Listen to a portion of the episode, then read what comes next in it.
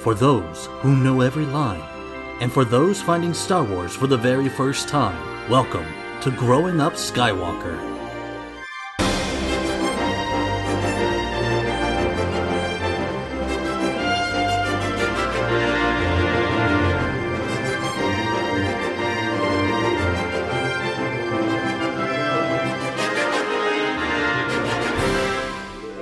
Welcome back to Growing Up Skywalker. I'm Sam. Hi, I'm Anna. Today we're talking about Bad Batch, Season 1, Episode 4, Cornered, and Episode 5, Rampage. Rampage! Rampage. What happens in Cornered, Sam? All right, so Cornered starts off, and the team, the Bad Batch, is out of fuel, out of money, out of food. Listen, we have no gas, we have no snacks. The ship is on a wanted list. Yeah, they're they're wanted. There are problems. So they are going to go to a random planet called Idlaflor, but instead they decide to go to Pantora. Pantora! You may Home of Senator Chuchi. well, hopefully. You may have thought that Pantora would be an ice planet given how blue and not caring about the cold they are, but it turns out to be a normal desert Southern California planet with onion domes and crimson bunting. And as they land, they have to come to terms with the harsh realities of what's going on.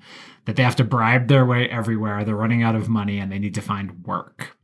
So, Echo and Hunter and Omega go into town while Wrecker and Tech take apart the ship to change their transponder code so that they are less wanted. However, the dockmaster notices the ship and phones a mysterious figure in space who makes her way their direction. A certain smoky eyed assassin. Mhm. Echo and Hunter and Omega are at a shop. Hunter's like, This is a high explosive. Can I sell it to you? And the shopkeeper's like, No, but I'll buy your droid. And everyone's like, droid? Because they look at Echo. Mhm, because Echo's pretending to be a droid. And Echo upsells himself to 3,000 credits, which is not, I'd guess, a lot of money. Doesn't seem like it. Echo, listen, knows his worth. He's like, I am worth way more than 2,000 credits. And the shopkeeper's like, I'll give you three. And he's like, come on, man.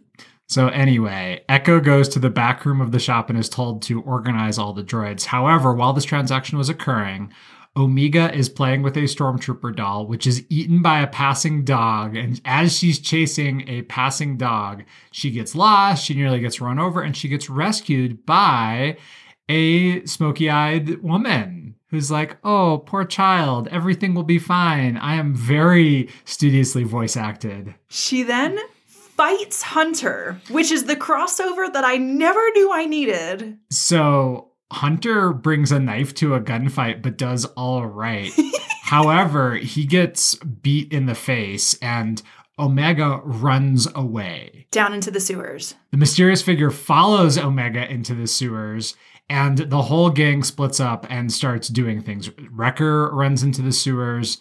Tech is leading a robo revolution to fix the ship because Hunter, as he wakes up, is like, hey, we got to get out of here. We're running into problems.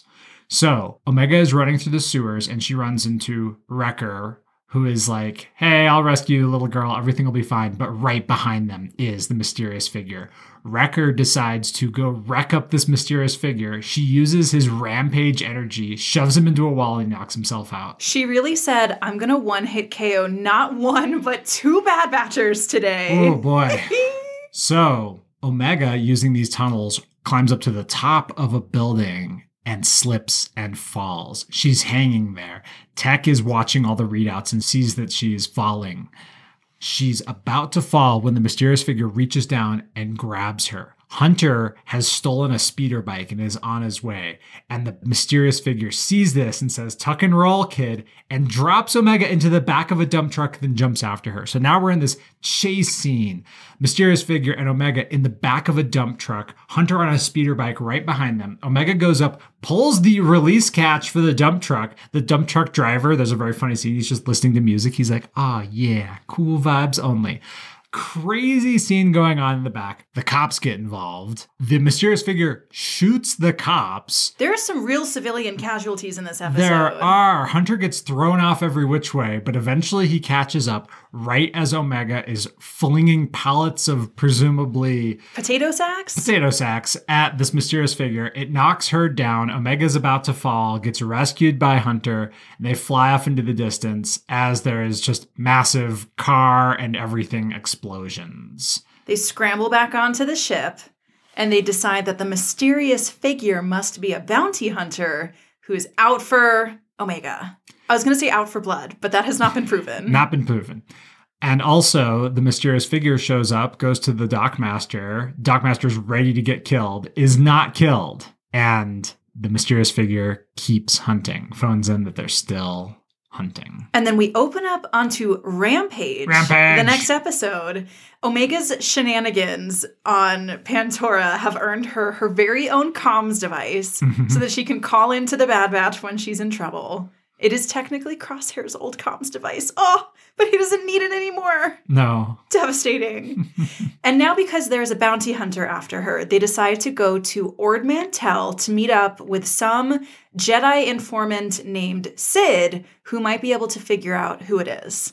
There's a funny case of mistaken identity because Echo's like, I know this guy Cid, or at least the Jedi knew this guy Cid, or They're at least like, I heard that. Let's go find Cid at Cid's. And then they show up at Cid's and they look at Cid and they're like, Are you Cid?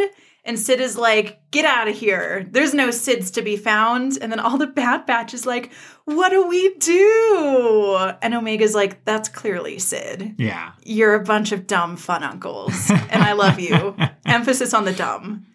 Cid gives them a deal. If the Bad Batch goes and rescues a gal named Muchi, A child. A- A, baby. a kid, she says, if they go and rescue Muchi from some Zygerrian slavers, Cid will find out who hired the bounty hunter. There's a 70 30 split on the bounty. Lord grant me the confidence to negotiate a salary like Cid. Clone Wars fans will remember that Zygerrians are slave traders. Mm-hmm. And so, un- unfortunately, as soon as the Bad Batch gets to where Muchi is being held prisoner, they get ambushed by the Zygerrians on their mm-hmm. Zygerrian flying dragons. And now they're also about to be slaves. Fortunately, Omega is the best. she sneaks out of the ship before the Zygerrian scouts can find her, and she starts inching her way around the arena where the Bad Batch and all the other civilian prisoners are being held captive. And she ends up opening a cage at the edge of the arena, and she sets a rampaging teenage rancor on the slavers. So this is a Rancor that you'll remember from Return of the Jedi. This one's only about, I don't know, eight feet tall, nine feet tall, but it is, it goes completely ham. This is obviously fabulous. And then, Sam, I got the giggles because it turns out the Rancor is Muchi. She is the kid they're supposed to save. The the uh the Bad Batch like isn't able to talk to the Faline who are there. The They're the prisoners. yeah, and they're they're like, there's a little girl with them, and they're like, come with us, Muchi. And the the dad is like, "No, Muchi, Muchi, pointing at the Rancor, and they're like, oh no. Muchi is beating up all of the Zygerrians, and Wrecker just looks at her and he whistles and he's like, dang, boys, she's doing fine on her own. She's chewing on the Zygerrian dragon like corn on the cob. yeah. Amazing. Teach me to be her. but Tech figures out that Rancors have a social hierarchy, and Muchi is the alpha. So you have to challenge the alpha to become the new alpha. Mhm. And Wrecker just cracks his knuckles and he's like, oh, I can do this. they punch each other until they're drunkenly missing each other with every swing. Muchi is so tired, she just ends up falling asleep, and Wrecker collapses on top of her. Great success. Everyone's making fun of her. Hunter's like, is this still going on? And Tech says, yeah, he's losing his touch. And then also, this feels important. Omega has picked up a golden electro longbow from the Zygerrian slavers that shoots purple energy arrows. Mhm. And then cut back to Cid's. Omega just comes riding in on top of Muchi. And it turns out that Jabba the Hutt's right hand man, Bib Fortuna, has come to pick Muchi up. Yep. And I feel like that's kind of an unfamiliar name for us, Bib Fortuna. Okay. Well, let's get into that because we also learn the name of the bounty hunter. Yeah, Cid pays them their measly cut of the bounty because she is great at her job. It's a suitcase full of cash. Yeah, but she got 70%. And tells them the identity of the assassin, bounty hunter, smoky eyed, beautiful woman. Mhm. The name is Fennec Shand. hmm And then Cid says, with a bounty hunter like that after you, you're going to need friends and money. Mostly money. So let me know if you need another job. By the way, I'm great at keeping secrets, like the fact that a bounty hunter named Fennec Shand is after all of you. And Hunter looks very uneasy. Yes. Ta da! Oh my god, delightful. I love these episodes. They had me giggling. They were super fun, particularly because we meet so many characters. Oh, Clone Wars Season 8 going strong. Cornered is absolutely chock full of Clone Wars references. We've got Pantora, Yes. obviously. The goat guy in the market who Mhm. yells at Omega is just like the random goat guy that Ahsoka met when she was on the run from the Jedi in season five. Those random goat guys. are Those just- random goat guys are jerks no matter what planet you're on. Hey now.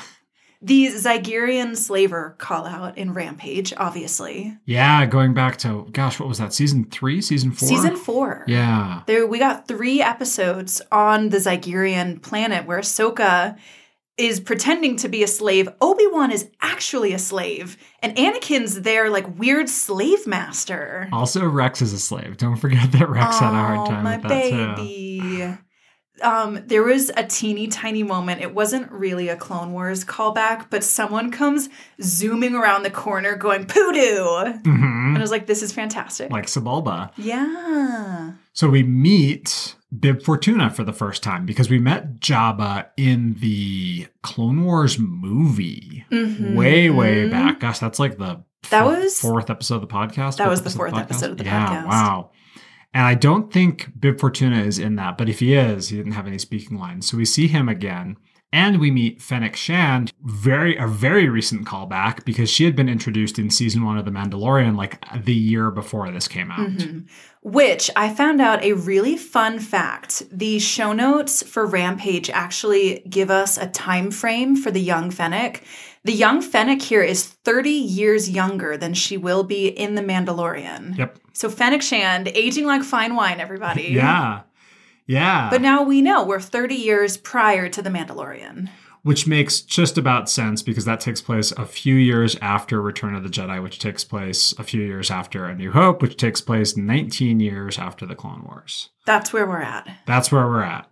You know, within the same month as the end of the Clone Wars. Because there's stuff going on. There's a scene on Pantora as there's stormtroopers walking around, and Omega says, The war is over. Isn't that good? And Echo says, Depends on whose side you're on. Yeah, there was an interesting little moment as they're making their way through the beautiful tropical markets of Pantora. And Yeah. every minute I was like, okay, this is the minute we're going to see Senator Chuchi. Just and then. walking around in a sketchy market. Absolutely, but nothing because Dave Filoni hates me. It's Yeah. fine. You Whatever. particularly. Yeah. Me particularly, he has a grudge against.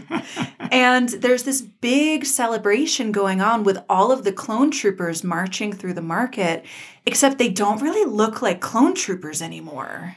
Not so much. Their armor is no longer in the campaign markings, I guess. It's all just flat white. And I think Clean, that's really blasted interesting. white. I don't know when that happened.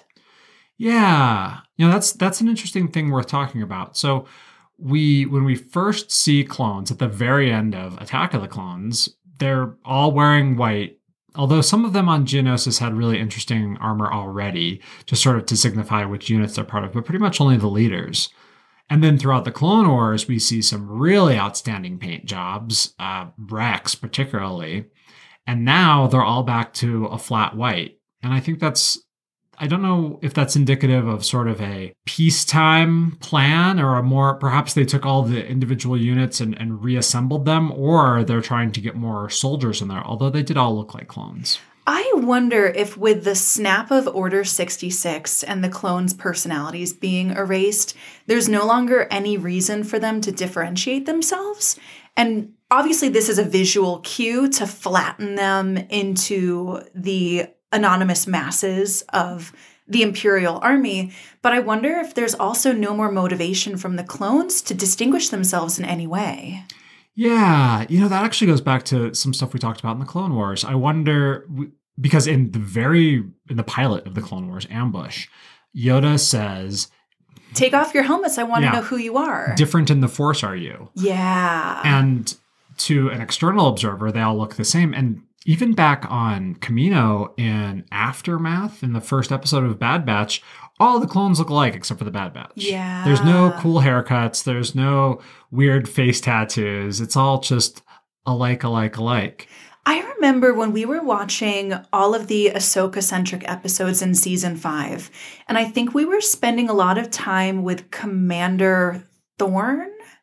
Yeah, we spent time with him. And all of his forces were in that different clone trooper armor. It was red. Oh yeah, the Coruscant Guard. Yeah, the Coruscant uh, Guard. Uh, that's, that's, Commander Fox. Commander Fox, mm-hmm. and that was my first inkling that something very sinister was going on with clone armor to differentiate them. Mm. And I, this is just another step away from the clones that we knew and love in the Republic era, and now yeah. we're in the Galactic era. Yeah, and things are different. They really are the chain codes are coming into effect again, and the people of Pantora seem really happy about that. But they're also happy for peace now because Pantora, I don't think was a war zone, but it probably was. It was a significant part of the war effort. Yeah, it was interesting. And to circle back to the reason we started this topic, yeah. which is that when all of the Pantorans are in the market cheering, I was thinking that they were cheering the clone troopers, and then Echo says they're cheering the end of the war. Yeah. And I was like, that makes a lot more sense because it was such a weirdly coalesced, cohesive thing they were doing. And I thought to myself, there's no way they're just unambiguously cheering the army. And yeah. it makes sense that to regular Pantorans, they don't really know that anything different is going on. They're just celebrating the end of war. And that's an important thing for them because this war has been going on for just three years, mm-hmm. which is depending on how how many wars have been in your lifetime, a long or a short time. But for the Galactic Republic and the Galactic Empire, it is a long time because it's the first war they've had in hundreds of years, like mm-hmm. real war. And so now that it's over, that threat is no longer there. Not to mention that I'm sure everyone put in some effort towards victory. And here it is. And now they get to celebrate you know, a very clean victory all told. It's not like the separatists are going to be causing any problems anymore because once they take out Wat Tambor and Poggle the Lesser, there's just not that much left. Yeah, for them, this is a very unambiguous, happy moment. And for us, I think it reinforced the feeling that we are on the outside because we're following the Bad Batch they are on the run, they are misfits, they are wanted, and our hearts are with them. They're not really with the people of Pantora. So I think it made this beautiful moment of alienation really clear for the viewers. Yeah. That was cool.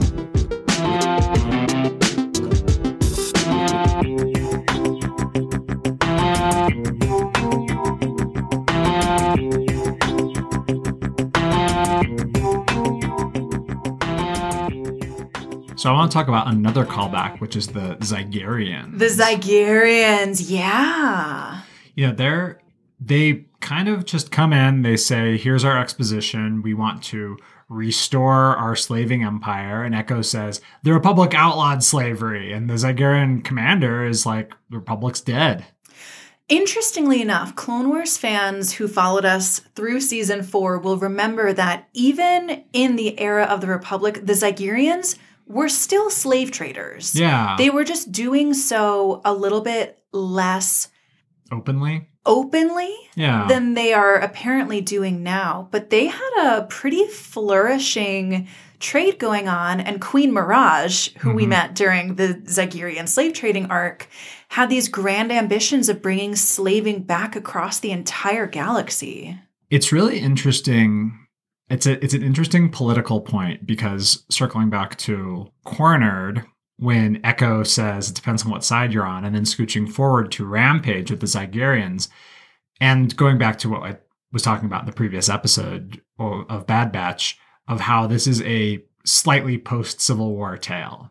To an American listener, this would be in something set in 1866, 1867, of former soldiers making their way and trying to figure out what to do now that their meal tickets no longer being provided and whatnot. Were they on the right side of the war? But then they have to deal with slavers, someone who's like trying to reinstate some different thing. And it's a very interesting juxtaposition for me to see how rapidly the floor fell out and what chaos ensues in that. Mm. I remember that little moment in the market with Hunter where he says something to the effect of, Things are changing faster than I thought. Yeah. And for me, as a, I'm not going to say I'm a political scientist, but I was trained to be a political Mhm. scientist during my education. And it is really interesting to see how efficiently the Galactic Empire is using the tools of regime change. They're doing a lot of interesting and subtle and clever things to change the very footing of the people all around Mhm. and make it feel like a good thing. despite the fact that now there is a significant occupation because there is order now. Yeah, so order, a lot of people are hardwired to be very attracted to security, to stability, to the conservation, the conservative keeping of the status quo. And the Galactic Empire is phrasing things like, your credits are now invalid, but thanks to the generosity of the Galactic Empire, you can just trade your money in and get its value. Thank you to the Empire. And people Mhm. are cheering for it. And then moved back to the Zygerrians here. They are also representing an old order. They have things that they want to bring back now that there is chaos for them to do so. Mm-hmm. But the Zygerrians themselves don't represent a super major force compared with when Anakin and Ahsoka, Rex, and Obi Wan went to go fight them. It's just one dude, one uh, Brezak lizard, and like I don't know, twenty other Zygerrians or something. Not that many. And Muchi kills most of them except for the one on the Brezak. You go, Muchi. There is an outstanding scene, and this is, I think, a really good character development for Hunter. Hunter runs up. The Brezak has been beat by Muchi, but the main big bad is there, and he's got his electro whip, and that's the thing that's slowing Muchi down the most is the mm-hmm. electro whip. And we've seen these in action. We've seen them take down Obi Wan and Anakin. Right. So Hunter says, You guys go on. I got this. Prepares to solo the boss, gets into a knife fight with a whip wielder, and he ends up getting a whip wrapped completely around his hand and he crumples. But then he grabs the whip with that hand and uses it to pull forward and punch out the, the big bad. I have never been more attracted to Hunter. It shows some other level of existence that like Hunter is existing in when he gets in that mode. And you know what is so cool about that is that Hunter, with his enhanced senses, could be the Bad Batcher who's most sensitive to pain. He could be, I think also that particular episode, Rampage, as the Bad Batch goes into play, they're ready for whatever. They're a four man army. They go in and they're like ready to take out a bunch of Zygerrians. It's only because of the Brezak that they're defeated or captured. But they are able to just move so rapidly and they are making these plans. And Hunter is so confident in the rest of them that he's like, Yeah, I'll solo the boss. You guys like take care of Omega, take care of these captives. Tech and Wrecker, you go solve the Rancor problem. What do you think the importance of that to the story was that the Bad Batch take on the slave traders and win? I think the main importance to the story is the introduction of Cid. Cid, I think, is the reason that these episodes are so great. Cid is such a sinister character. I love her. And she's sassy and brilliant. She calls Hunter you, dark and broody. And I'm like, oh my God, that is Hunter. He's the dark, broody one. There's a moment when they first meet, and she says, the kid's the only one with any brains. And you see in the background that Wrecker reaches down to low five Omega. Looking at Tech's face when she said that, and he looked horrified. But then when Wrecker says something to her, she just goes, Oh, look, it talks. Yeah. And he is completely chastened. Yeah, she really puts them in their place, and she's a really tough customer. And it's a really interesting relationship that they're forming here. And it's a really abrupt gear shift for the Bad Batch. And that's, I think, an interesting thing. So the Zygerrian arc for the Bad Batch shows that the Bad Batch is not super good at fighting intelligent enemies. They're great at killing robots, but they can get ambushed. They got ambushed by Zygerrians ah. pretty easily. And they also got ba- ambushed when they were going after Saw Gerrera. So intelligent people are able to, you know, fight fight them on even terms. They're they're outstanding at killing droids. They're less good at actual combat, and that shows a, a weakness among them. They're not infallible. And so now that they have to do work that is messy and they have no information, Tech calls it out multiple times. He's like, this is not a military operation. I can't predict how this is going to go because we have no points of reference. We've never done anything like this before. Which is, you know, the smart person way of saying, none of us have any idea what we're doing here. we're making it up as we go along. So it's interesting seeing the Bad Batch struggle and grow. But Mm. then Hunter is able to say, I can deal with pain. I can punch a dude in the face. Wrecker can wrestle a monster. Tech can spectate and laugh. we're going to be fine. Echo can babysit Omega, who is our, you know, lia- cultural liaison. yeah. So- and then they get back and Cid doesn't trust them and they don't trust Cid, which is correct, but they've now formed a working relationship. And this extremely abrupt change from having a full-on logistical chain behind them, having access to as much explosives and money and food as they need to having none of that and having to work for their meal ticket shows a really interesting relationship change, particularly for Hunter, because the rest of the Bad Batch looks to Hunter because he's the leader. Mhm. And now Hunter says, Who's my boss? Oh. Who is who is paying me? Because you know, he doesn't have huge problems. He's just like, Tech, I have a logistical problem. Please solve it in your head for me. But Tech is going to say, we need at least 8,537 credits to get through the month. And Hunter, you need to make one of these three decisions, but Hunter is the one who has to make the decision. And now he is choosing or choosing not to throw in his lot with Cid, and the stakes have been amped up because of Fennec. Yeah.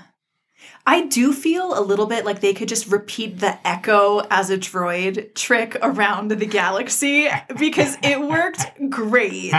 Echo was great. He took off all the droids' restraining bolts. He established dominance over the herd. yes. He was like, "Come on, boys, hop, hop, we're gonna go put a ship back together." And they do. It's and there- they're delighted. there's a very saucy protocol droid who is like a female version of C3PO. It is good to know that all protocol droids are deeply annoying. They are, yes. That is good confirmation. hmm And uh, and she's like, "You can't do this. I'm in charge." And he like lifts up his mask and like waves a gun at her, and she's like, "Oh dear!" but then when he takes the droids to go repair the ship, she's like, "You can't do that. I'm in charge here." And one of the cutest little droids, Clink, just starts toddling over to the ship. Who's like, "Finally, a new problem to solve." And the other little astromechs are like, Beep, beep, boop, boop, boop, "We we love we love Chaos Boss." We love Chaos Boss. Chaos Boss forever. Chaos Boss. Since we're talking about the Bad Batch being on unfamiliar ground, Mhm. I want to talk about parenting Yeah, all right. and how we are watching the Bad Batch all slowly learn how to be parents. Yeah, there's a bunch of interesting notes on it. One thing that I just absolutely loved, especially in Cornered, is that the entire episode is about the Bad Batch playing hot potato with Omega.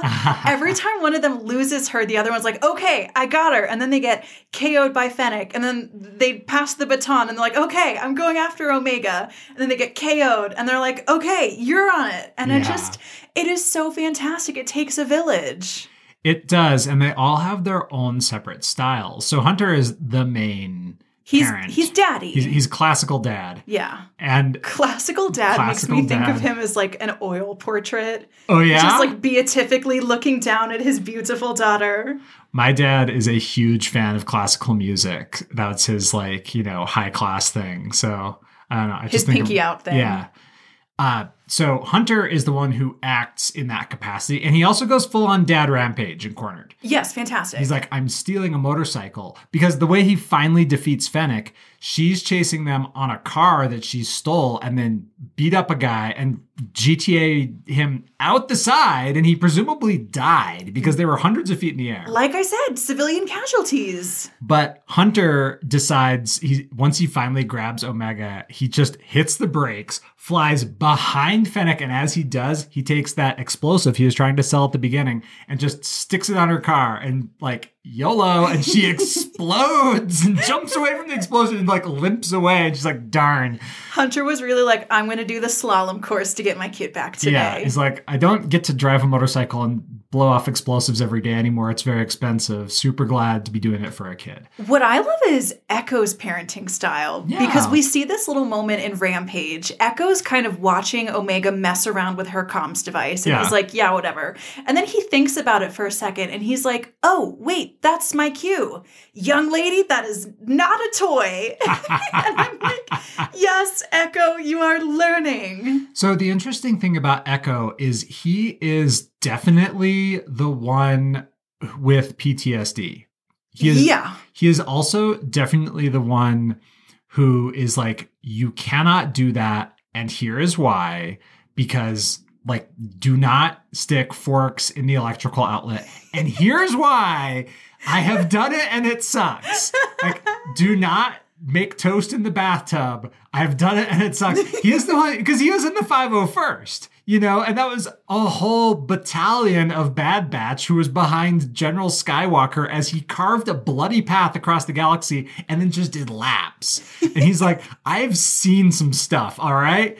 And he's also sort of the informer and he knows he's just he just knows things that they don't. He's got the wisdom that they don't. Echo watches more carefully than anybody except for Hunter. Yes. If you watch his animation, he is the one with the eyes on everything at all times. Because Tech is up in his head, and Wrecker's looking for things to smash, and Hunter is off in the front of the pack, scoping things out, and Echo's got his eyes on Omega.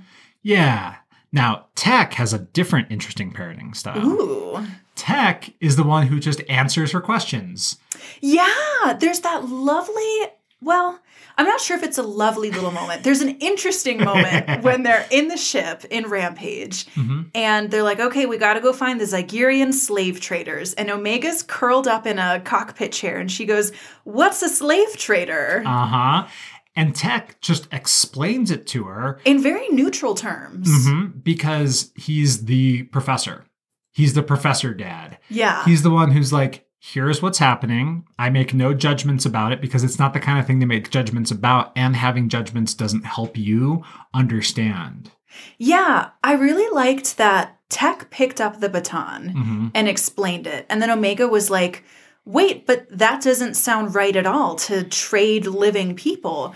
And Echo picks up the baton Mhm. and reinforces not just the flat objective facts, but he gives her the emotional truth. Yes. He says it's not right to take Yes. living people captive against their will and force them to do things they don't want to do.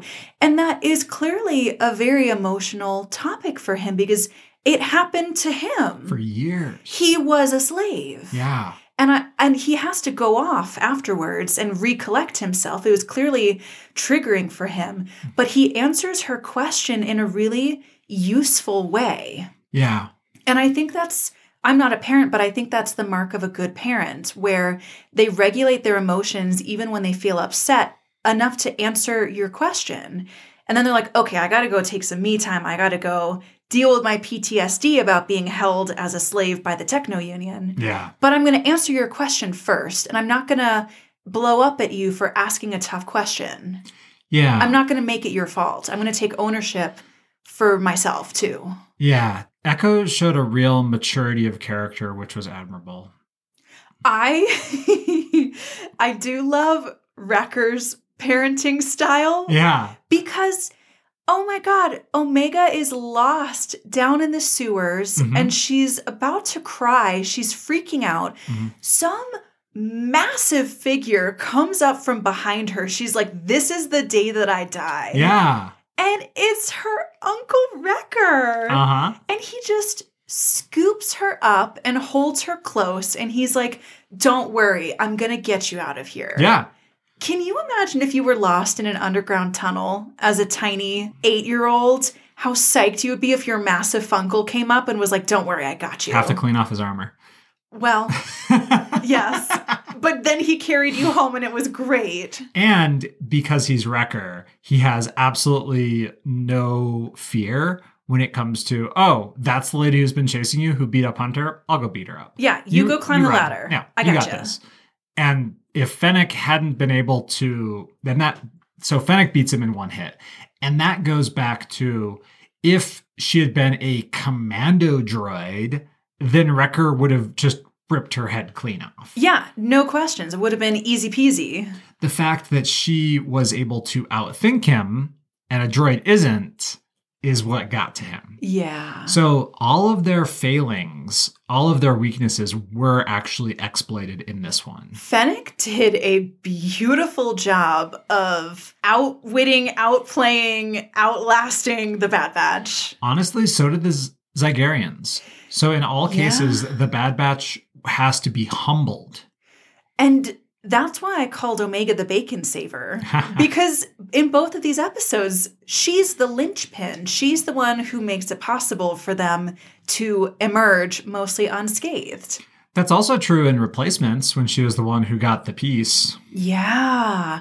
I I really like the Bad Batch because she's not carrying any trauma from these incidents, right? Yeah. I think she's at that resilient rubber kid stage where they just bounce off of things and things slide off of their back. Mhm. She comes face to face with an energy dragon and barters for the capacitor yeah. and is doing fine. She emerges from the clutches of a very dangerous assassin and is fine. Yeah. She, you know, rescues all of her uncles from slave traders Yeah. and is fine. And it's very restful to watch because I'm used to watching adult characters who carry all of these challenges more heavily on their backs. Very much so. It's an interesting spectrum from Echo to Omega as far as how resilient they are due to experience or due to nature. It's just a privilege to watch this show with these characters who love each other so hard and have each other's backs so unquestioningly hmm and are limping their way across the galaxy, but they're doing it together. Yeah. Yeah. I love this show. Yeah. There is one icky thing that I did not love. What's that? Earlier in our Bad Batch watch, we talked about whitewashing. Yeah. And I didn't notice the whitewashing of the clones so much. You pointed it out, and I was Mhm. like, "Hey, yeah, they their skin tone is a little bit lighter Yeah. than it than it was in the movies and in the Clone Wars." I definitely noticed when Fennec took her helmet off. Mm. She looked straight up white. Yeah. Yeah. Whereas the character is the the actress is very Asian. Ming Na Wen, Yeah. who voiced Fennec in this episode, by the way, also played her in The Mandalorian, was born on Macau. Mhm. She's a Chinese American. Yeah. She did not look any different from Padme in the Clone Wars. She had a teensy bit of epicanthic folds in her eyes, like a five percent. If you were looking for it, yes. well, I was, but yeah, if you are just watching the Bad Batch, you're like, yeah, that's a scary white brunette lady. Yeah. Yeah, that's definitely problematic. And I, I think as far as skin tone, because the clones don't have particularly different facial features and their features are the same. hmm And it's kind of this is what clones look like. They just declared that this is what clones look like in ambush, and that is what they look like. Mhm. And so they're sticking with it. But if you were doing someone of a earthling racial minority, I worry that it might move towards satire or parody. And that is a form of like, you know, allowing whitewashing, but it would be worse if she looked overly Asian. You know, if she looked like a caricature of herself, I would think. Yeah. I would imagine that in the year of our Lord 2021, when the show is being made, there is a way to respectfully differentiate characters' ethnicities. One would hope, and that's that's definitely been a problem in the Bad Batch, and I definitely see it. It's just interesting to me, and I don't want to harp on it too much. I do love this show, but the three icky things that we've called out so far have all been about race. They've been Yeah. about whitewashing the clones, whitewashing Fennec, and not portraying Saw Gerrera's hair in an accurate and racially appropriate way. Yeah, I agree, and that's that's it's an opportunity moving forward. Yes, it is an opportunity for growth. Yeah. I think we get the privilege of saying that because we're both white and we're not. I'm not looking to this show to validate my whiteness. There's a lot of white animated characters in the world for Yeah. me to look at and see myself maybe reflected in. So it is a privilege that we can kind of brush this off. I just want to highlight it. Yeah, what's what's interesting, and this is a deep cut spoiler, sort of. I mean, it's not spoiling anything for Anna because she is not going to have enough memory for this. But Hey, hey, when we get to Resistance, which is in like four years or whatever, most of the characters are people of color, and it shows. And also, uh, Clink the robot, Yeah. is uh, a character in Resistance. Oh which my is fun. god, Yeah. I love Clink. And also the little creatures that stole uh, Omega's doll. Oh, the, first the, scene in the space dogs? Yeah, our first scene in Resistance. So there's callbacks to that, but in Resistance, I think they do the different races, different accents pretty well in comparison. Ooh. And what makes it interesting as an animated show is they're able to do some really cool things with like eye colors and accents and hair skin combinations that are exceedingly rare, if not impossible, on Earth, but would go towards this is a person who is of who's not white. And I think that's cool. I love that. And- Okay. And, so in a way it's it is sad that Bad Batch, which happens later in Prime Universe after Resistance, uh, doesn't do it as well. it was animated later. Yeah. It maybe has been a backsliding, but from what I hear, things get better. We'll so, yeah, we'll see. I have a few tiny things. Tiny things. I love tiny things. The first is I want the soundtrack that Cid has playing whenever she talks with anyone to be playing. And whenever anyone calls me on the phone is like, how the job how is the job going? I want to be calmly eating my dinner alone in an office, just like snacking on snick snacks Eating my ravioli. ominously. She's just ominous. I did not get that vibe from her. I got competent mercenary business lady calling out the boys. That's the, I got sassy. That's what I got. Well, different strokes for different folks. the other thing is once again, Wrecker is dealing with headaches. That was one of my little things. Yeah. My other Wrecker thing is that he continues to use the Gonk droid in his workouts. He's squatting 500 pounds of Gonk droid. It just sends me over the moon. so gonk droids are really funny because no one knows what they're for. Like they appear in the background of A New Hope, and it's probably just like some kid just going gonk. Someone Gonk. spray painted a cardboard box and was like, here, another droid for the droid yeah, background. yeah, because it's a box with legs. So later on in video games and stuff, they're like, oh, this is a power droid. This is a droid which moves power. So it's basically a big, barely sentient battery. And I'll tell you what, listeners, I just got a new electric car, which is awesome. it weighs a lot because batteries are heavy. That gonk droid does probably weigh five, six hundred pounds. You got a whole gawk droid in your hood. and and Wrecker is just lifting it, just "Oh, hey, what's up, guys? Like, are we getting Doing rations his soon?" bicep curls, doing the squats. It's like- it's the only thing heavy enough for him in the entire ship. Amazing. so much Star Wars lore just rests on like what a costume designer thought would be cool in the 70s. Oh, uh, so much of it rests on what they could scrounge up to make fake remote control droids in Tunisia in 1976. Amazing.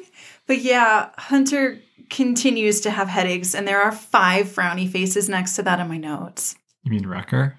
Hunter hasn't had headaches yet. Oh my god. Oh my god. Okay. Freudian. Freudian slip. Paging Dr. Freud. Yeah. I meant, well, it's not good for any of them. I would like for none of my bad batchers to have headaches, please. You know, we talked about this when we first started the Bad Batch of who would be the bad guy for the Bad Batch, who would be the foil to the rest of them if Order 66 had gone through. And it definitely seemed like Crosshair is the right one for the job, who doesn't appear in either of these two episodes because he's roughly as competent as any of them. But Wrecker would be a good bad guy too because he could just pulp them all. he would be too heartbreaking of a bad guy. I want to talk a little bit more about Wrecker. Okay, let's talk about Wrecker. I am staunchly I'm I'm becoming I'm doubling down on the fact that by beating a rancor to submission means he is a strong force user. Oh he makes Savage Opress look like Savage Opress before he got his beefcake injections. Take Savage Opress's name out of your mouth. There will be no Savage slander on this podcast. He makes Savage look like feral. No, Opress. take it back. Wrecker that Wrecker- hurts my feelings. Wrecker punched a Rancor into submission with no hard feelings. That is true. Muchi likes them just as much at the end of the day as she did in the beginning. Yeah. And if that's not a real teenage vibe, and Tech thinks this is funny. And I wonder if Hunter sent Tech to watch over Wrecker because Wrecker might be like, what if what I'm doing is impossible? And Tech's like, mathematically, it's not impossible. Tech's a liar. Tech knows it's impossible. He knows Wrecker's impossible. he needs to keep Wrecker from the self knowledge of his own power. Unlimited power! Yeah, yeah. He's like, no, no, you can you can handle the rabbit, Lenny. You got it. we never giggled this much during the Clone Wars. I love Bad Ah, Batch. Bad Batch is fun. Bad Batch forever. On that note, hmm shall we pick the baddest of the Bad Batch? It's time for Bad Watch. It's time for Bad Watch. it's time for Bad Bad Watch.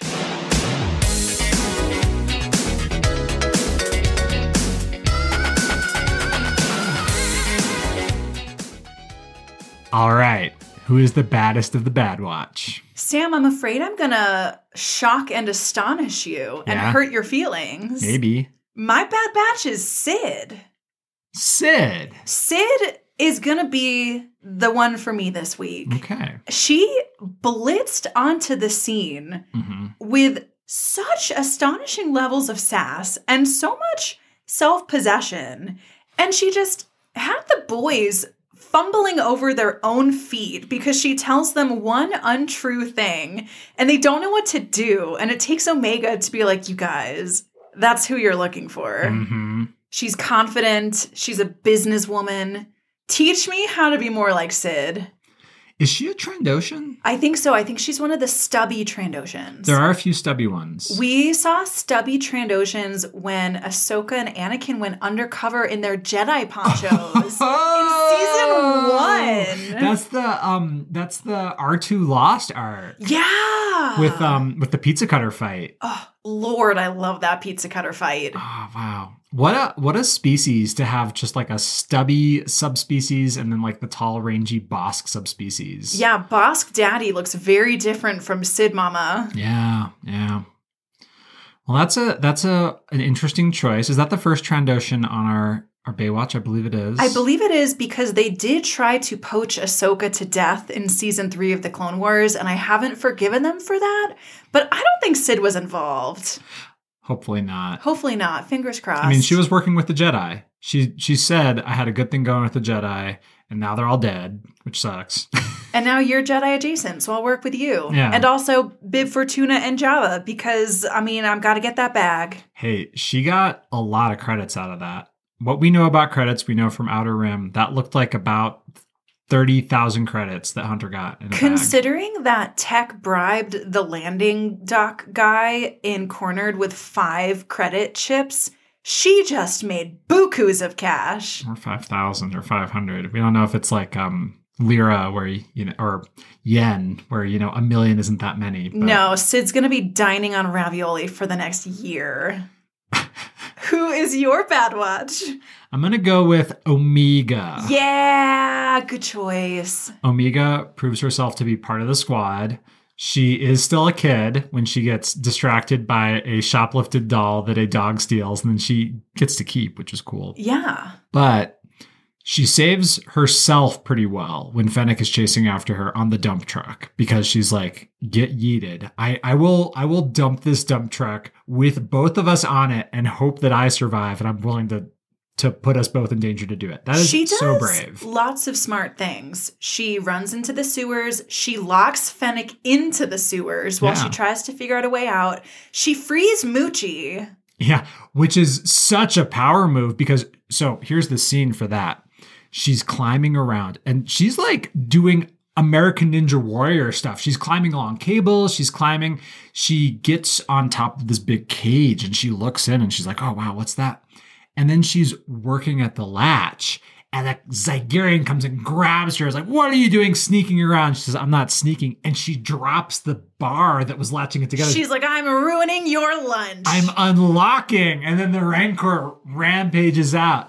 And I love that because it shows a really good sense of her power level. yeah, Because Omega doesn't need to be brawny No. to be effective. She's an uncoordinated 10 year old. she she is. She's strong and fast and has high endurance like any clone of Jango Fett, But she knows that she's not going to win in a fight with anyone. So she's like, how about you fight a Rancor instead? And I love that. And she gets a very cool Zygerrian bow as if she is like the new character joining the party and just gets one magic item dropped off to, to power her up. Cute.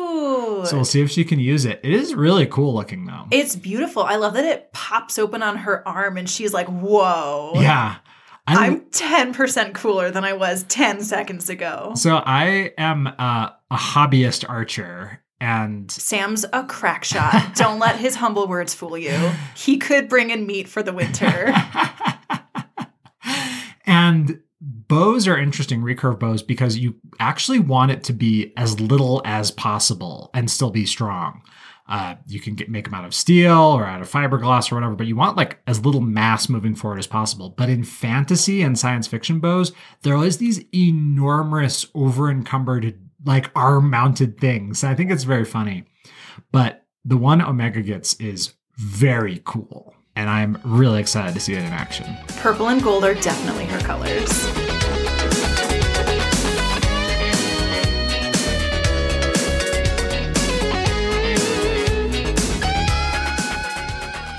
All right, Sam, what are we watching next week? We are watching the next two episodes of Bad Batch, Decommissioned and Battle Scars. Ooh, those are two very ominous titles. Yeah, what numbers are those? Six and seven? That's season one of The Bad Batch, episodes six and seven. So join us next week as we talk about those. We're super excited to have you listen, super excited to be back, super grateful for our wonderful new recording space. It's just everything's really working out well for us and we're really grateful to be on this journey, but we're really grateful to be recording again. It's a, it's a surprisingly fun and centering thing to do and we're super grateful for every single one of you our listeners for supporting us however you do. If you want more Skywalker, you can follow us on social media. We are on Facebook, Instagram, and Twitter at Growing Up Skywalker. You can also become one of our patrons. New this year for just $3 a month, which is our lowest Patreon tier. You can get access to all of our backlog of content and all of our content moving forward. If you can pay more, that's awesome. But times are tough. Inflation is at 11%, and we just appreciate that you want to support us, and thank you for that. So join us next week, and thanks for being uh, a Katuunko head. And send this episode to your favorite person who is like an uncle to you, even though they're not your uncle. And send it to the no nonsense bartender who offers you a 70 30 my favor split every time they offer you a dangerous job that they don't give you details. And you just have to say, thanks, Cid. Echoes like, it would have been nice to know that that was a Rancor we were rescuing. Must have slipped my mind. And we'll see you next Tuesday. Bye bye.